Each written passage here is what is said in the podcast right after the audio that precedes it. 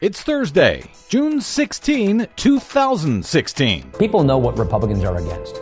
Now, we're going to give you a plan that shows you what we are for. Turns out House Republicans are for rolling back pollution standards. The streak continues. May 2016 was the hottest May on record.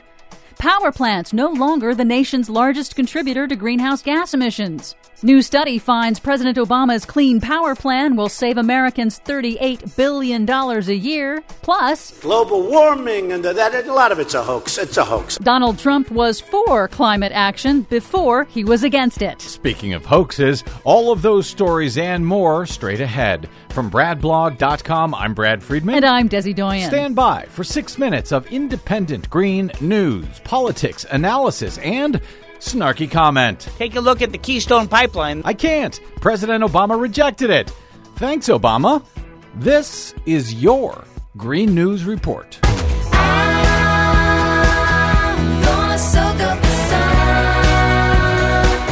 Okay, Desi Doyen, shocking news to hear that uh, May 2016 is again the hottest May ever recorded on planet Earth. Yeah, I know. And Republicans still don't care. They've, of course, earned a reputation for being against environmental regulations, but in case that wasn't absolutely clear, House Speaker Paul Ryan has issued a new agenda for regulations in the coming year. Let's face it, people know what Republicans are against.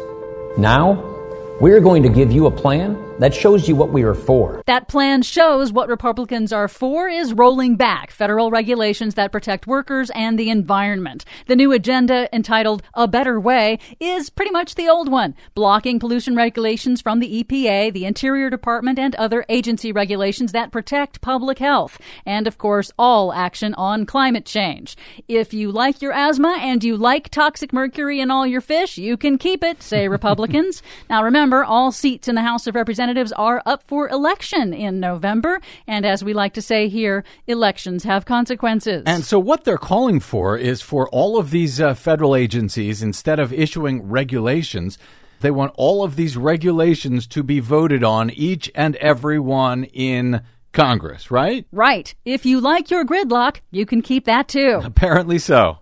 Meanwhile, the planet continues to ignore politics. May 2016 was the hottest May on record for the planet, according to NASA, and that in itself is another record. After the hottest April, the hottest March, the hottest February, and so on, May 2016 is now the 13th straight month in a row to finish as the hottest ever for that month. That's weird because Paul Ryan, at his press conference on Wednesday, talking about the new agenda for Republicans, said, We're saying Base your decisions on sound science, not science fiction. And yet, Mm, the Republican agenda. Go figure. Power plants are no longer America's biggest contributor to climate change. Transportation is. The nation's power plants have made remarkable progress in cutting emissions of planet warming carbon dioxide and other greenhouse gases. The trend is expected to hold as car makers adopt higher fuel economy standards and the use of electric cars expands powered by clean electricity. But there is no low carbon solutions yet for heavy trucks, machinery, or airplanes. But plans are in the works. Tesla, I see, has now started working with Mack Truck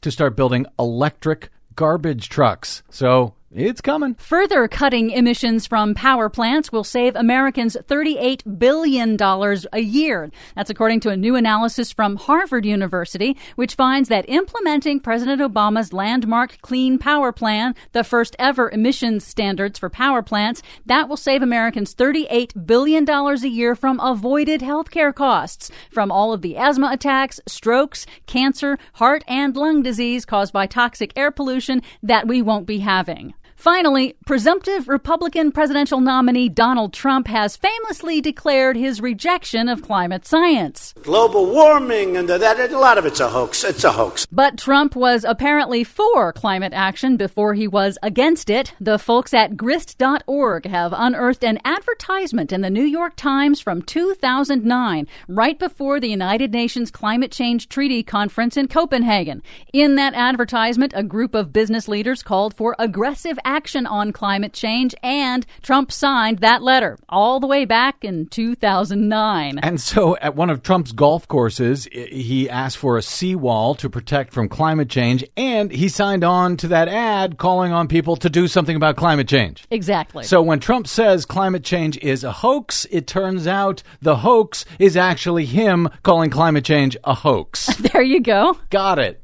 Thank you, Desi Doyen. For all of these stories and the ones we couldn't get to, check out our website at greennews.bradblog.com. Don't forget you can download our reports anytime via Stitcher, TuneIn, or iTunes. Find us and follow us on the Facebooks and the Twitters at Green News Report. From bradblog.com, I'm Brad Friedman. And I'm Desi Doyen. And this has been your Green News Report. Everybody plays the fool sometimes no exception to the rule. Listen, baby, it may be factual, it may be cruel.